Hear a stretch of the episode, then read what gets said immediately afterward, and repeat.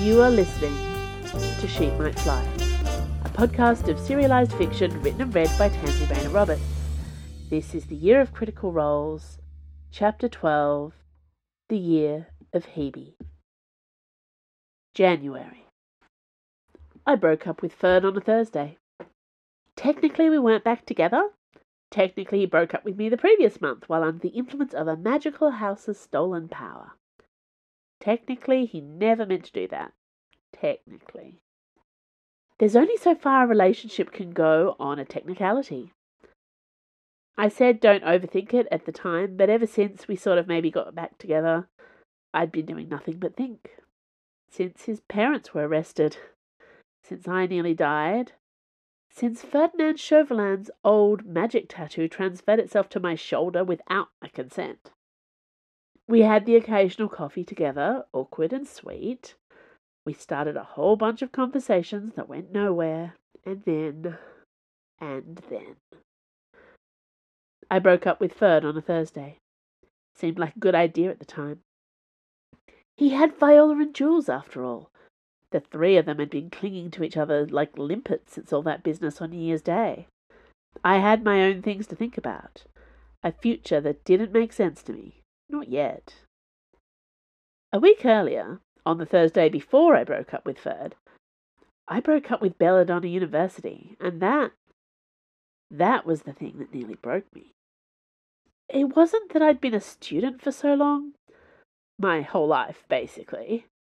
It was, as I realized walking away from the Department of the Unreal for the last time, that I had been a good student for so long. Being a good student was part of my identity. It was my identity. Hebe Hallow got great marks. Teachers and professors liked her. She got her assignments in on time. This was who she was. Who was I without her?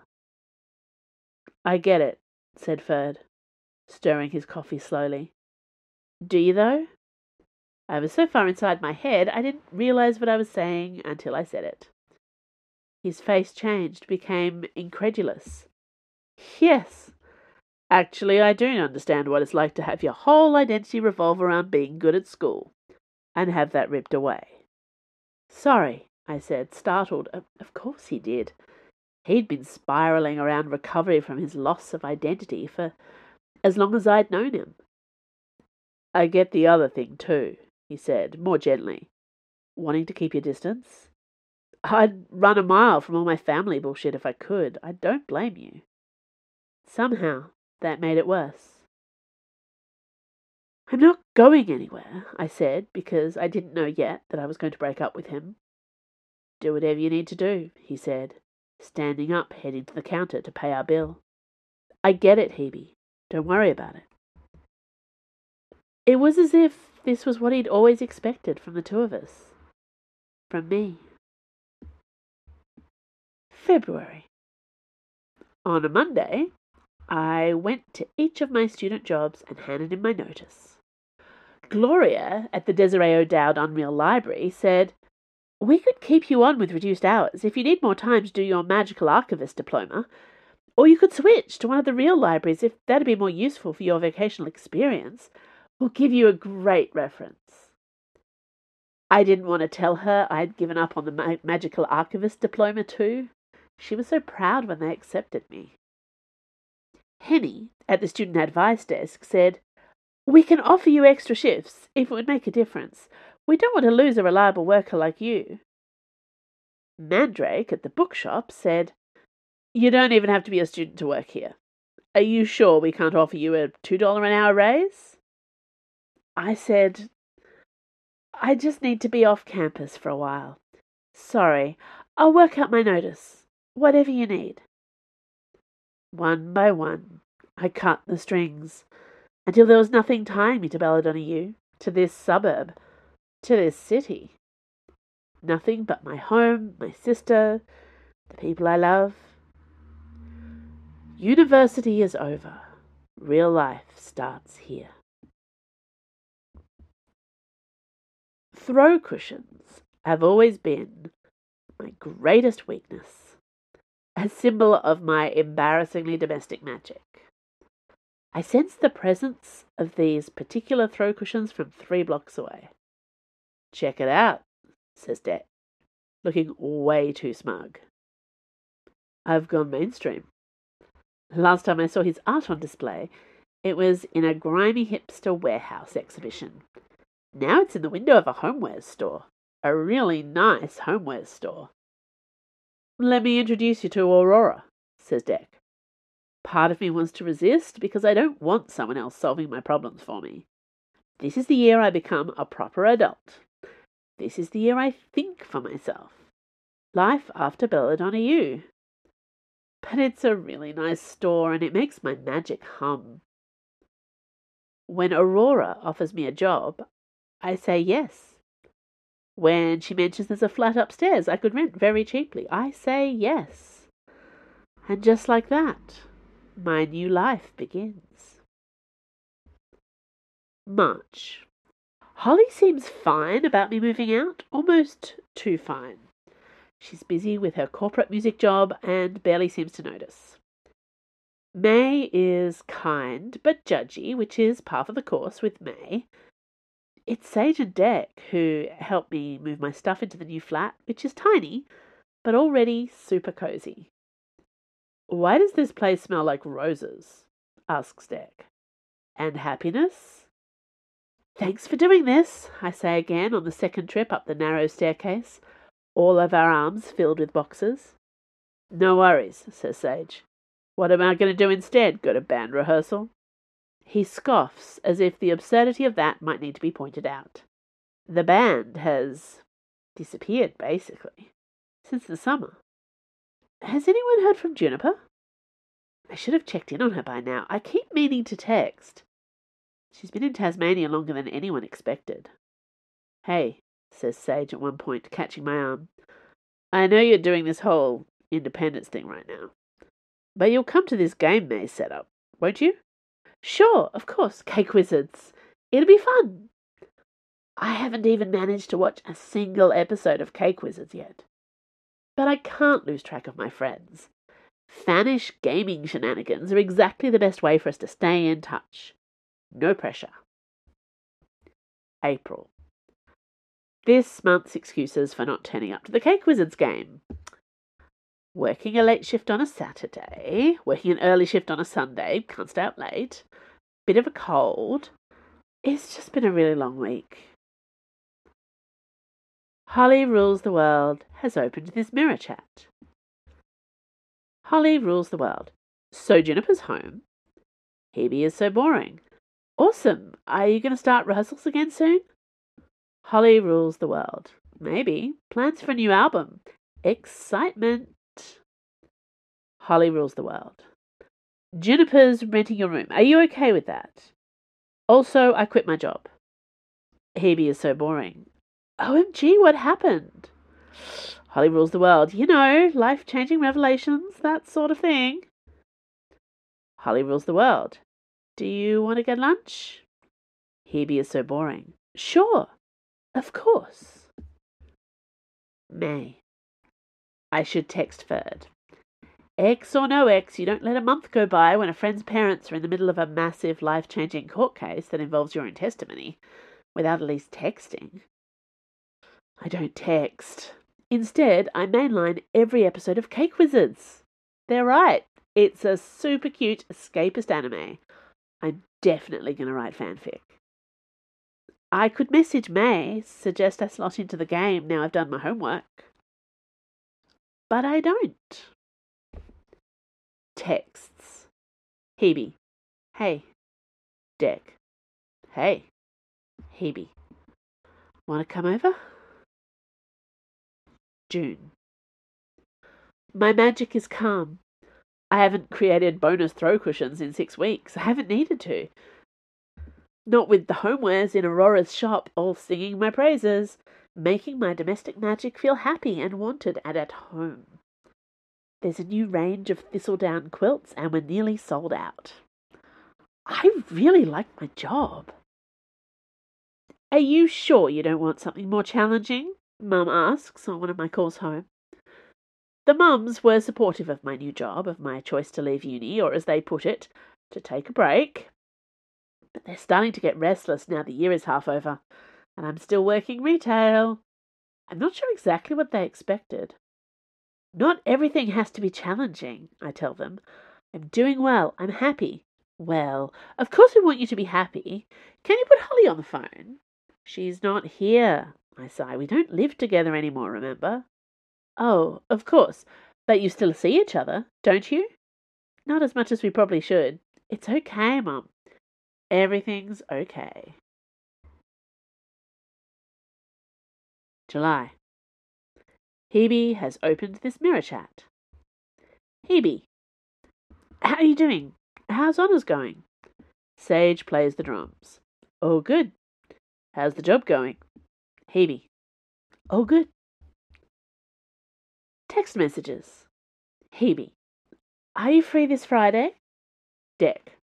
I have to prowl around a bunch of museums getting inspiration for a new commission. Want to join me? Hebe. Always. August. Seeing Viola was just so weird. I thought I was keeping up with people. I texted and sent memes. I mirror chatted. Sometimes there was meeting for coffee or meeting for lunch. This is how grown ups do socializing, I told myself. You don't all have to live in some kind of magical sharehouse arrangement to enjoy each other's company. You're not 18 anymore. But seeing Viola was like pulling a cloth away and realizing how much time had passed. She went to France for half a year. Holly changed jobs.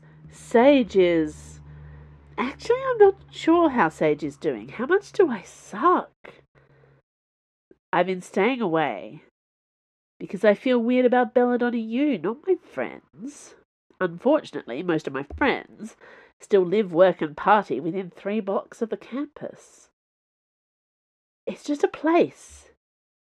It disappointed me a little towards the end, and I disappointed it right back. It didn't actually try to murder me like another house I might mention. It's just uni. I can handle it, right? So it's my day off, and I'm totally going to wander in the direction of the Manic Pixie Dream House.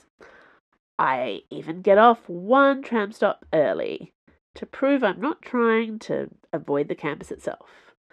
It's a weekday. Students everywhere. They all look so young.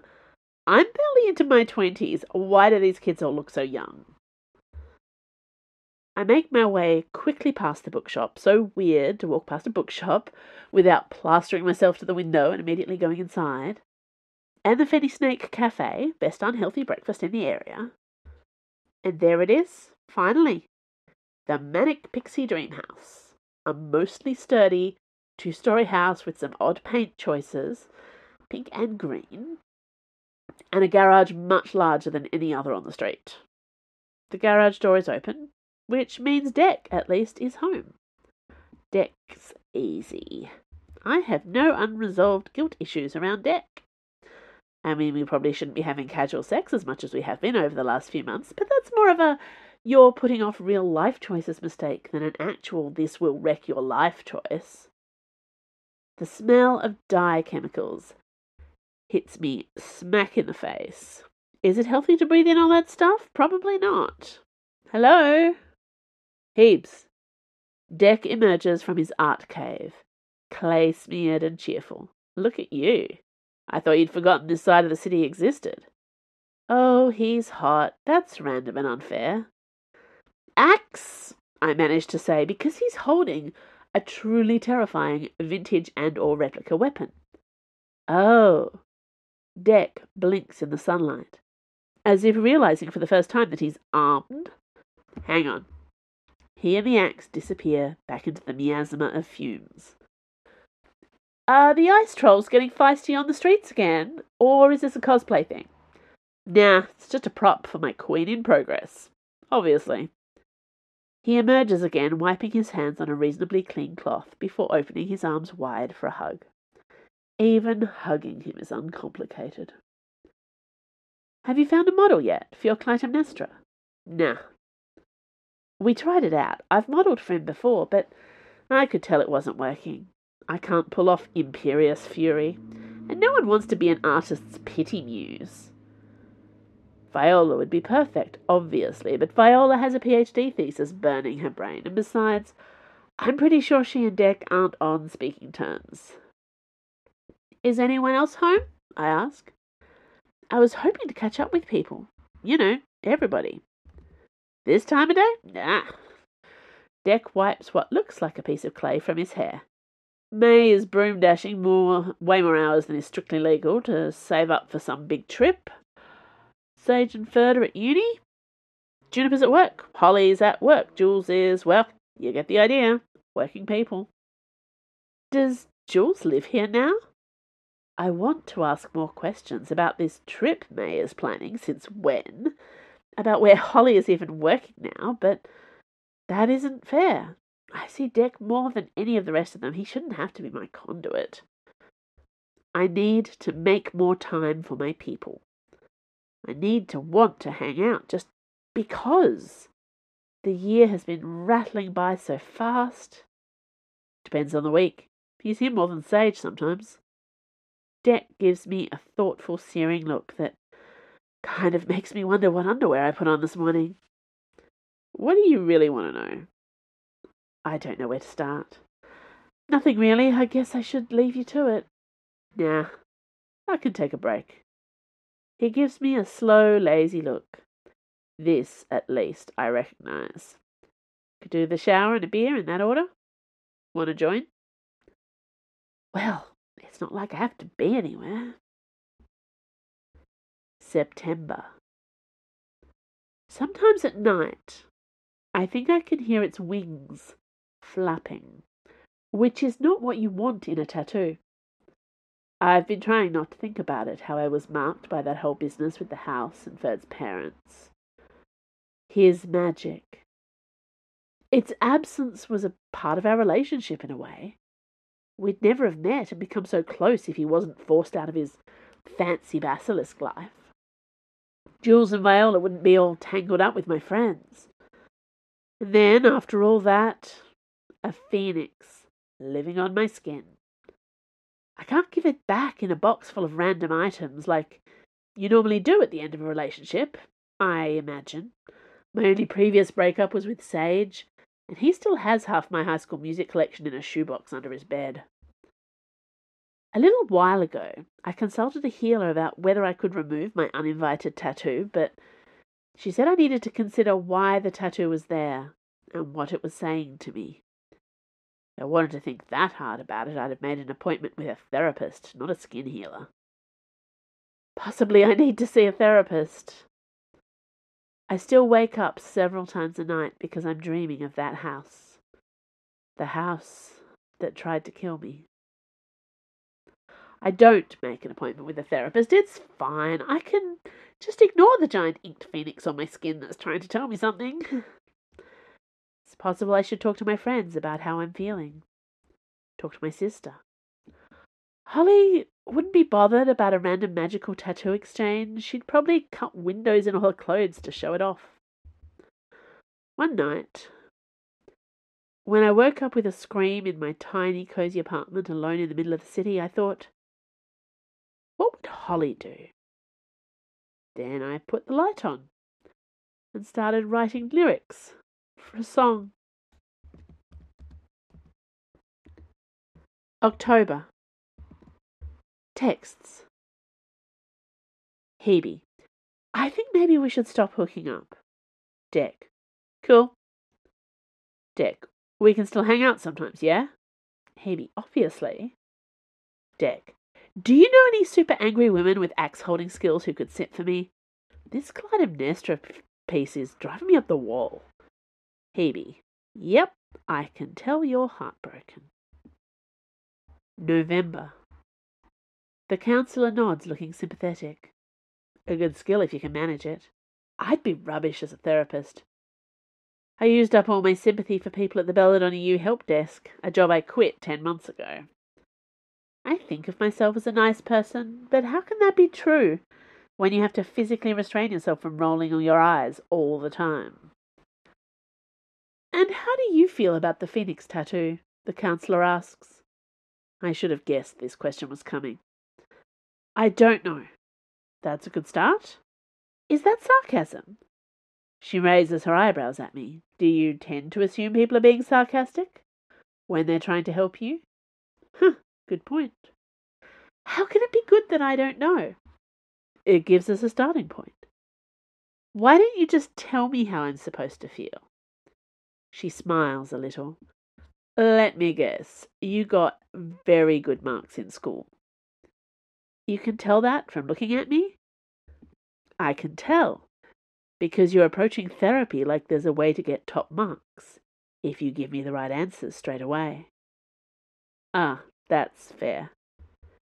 Is there a way to get top marks? December. Texts. Ferd. Are you up? Hebe. I shouldn't be. I hardly got any sleep last night because I finally made it to a cake wizard session and it was epic, but I'm running on like three hours sleep for the whole weekend, plus I have a double shift tomorrow. What's going on? Ferd.